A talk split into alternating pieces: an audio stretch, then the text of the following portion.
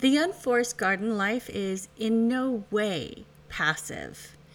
Instead, as you have the energy and the inspiration and the motivation, you gamely plant seeds for new good things in your life. The thing is, you have to be absolutely fine with it if many of these seeds don't end up working out. A good thing, the thing that suits you well, comes easily, is fun, and leads to your greater well-being. Just as some seeds are well adapted to a particular garden spot with its particular context of sun, soil type, and moisture, opportunities are adapted to certain types of personalities and situations. In an unforced garden life, your job is to welcome the seeds of opportunity that thrive and to gracefully release the seeds that didn't do well. You don't want to spend untoward amounts of time nurturing a seed that produces an opportunity that is hard to tend, unenjoyable, and causes you stress, overwhelm, depression, or insecurity, or worse, physical health. And this This has to be regardless of how attractive and pleasing the seed may seem on its packaging, or how the opportunity may present itself on paper. For example, I love sunflowers, and according to the back of the seed packet, a sunflower would do quite well in my garden. But even though I've planted literally hundreds of sunflower seeds, I've only ever had two sprout. I got two lousy sunflowers. It's uh, it's dis- it's disappointing, and it should have worked. I totally followed the directions. There should have been dozens of sunflowers out there, but no, they didn't work out in my garden's particular context. But the thing is, even though sunflowers didn't work out, California poppies sure worked out, along with roses, grapevines, artichokes, and borage. My garden looks great, and it doesn't take much work at all. The same goes for opportunities outside of the garden. For example, retirement. Uh, you may want to spend your retirement backpacking, backpacking, that's a new one, um, backpacking along the major trails, the Pacific Crest Trail, for example, or the Appalachian Trail.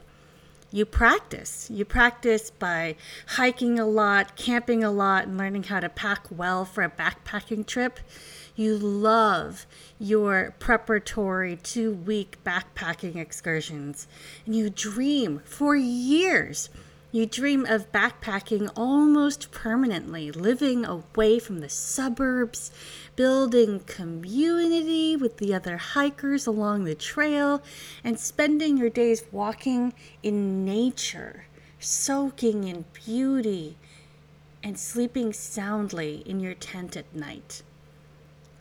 But when the time comes, after your first two weeks of backpacking upon your retirement, the whole thing starts to feel difficult mentally, physically, and emotionally. You realize that even though you prepared so much, you're not good at backpacking. And you're so stressed about food and water and animals that you can't enjoy it.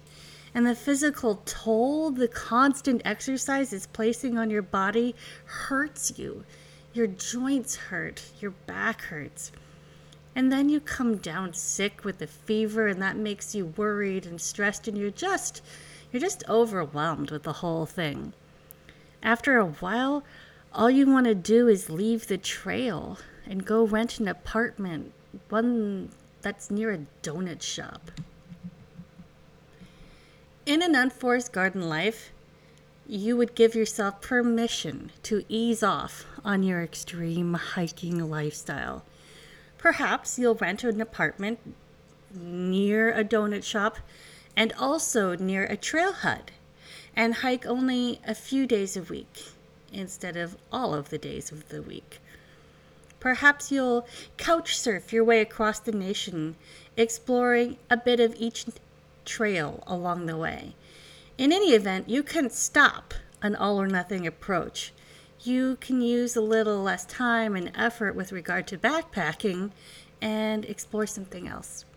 You might enjoy volunteering at a library, or writing a novel, or taking up gardening, or working on a cruise ship. Uh, you could plant a seed for some or one or each of these ideas, seeing how each one works for you. And when things sprout that are fun, easy, effortless, and for which you have an aptitude and an affinity, focus on those things.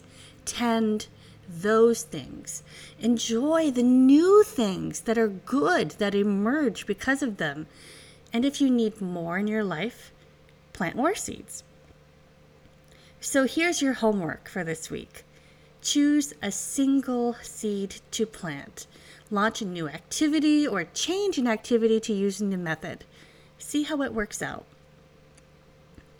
Note if that seed is a good fit for an unforced garden life. If it is, tend to it.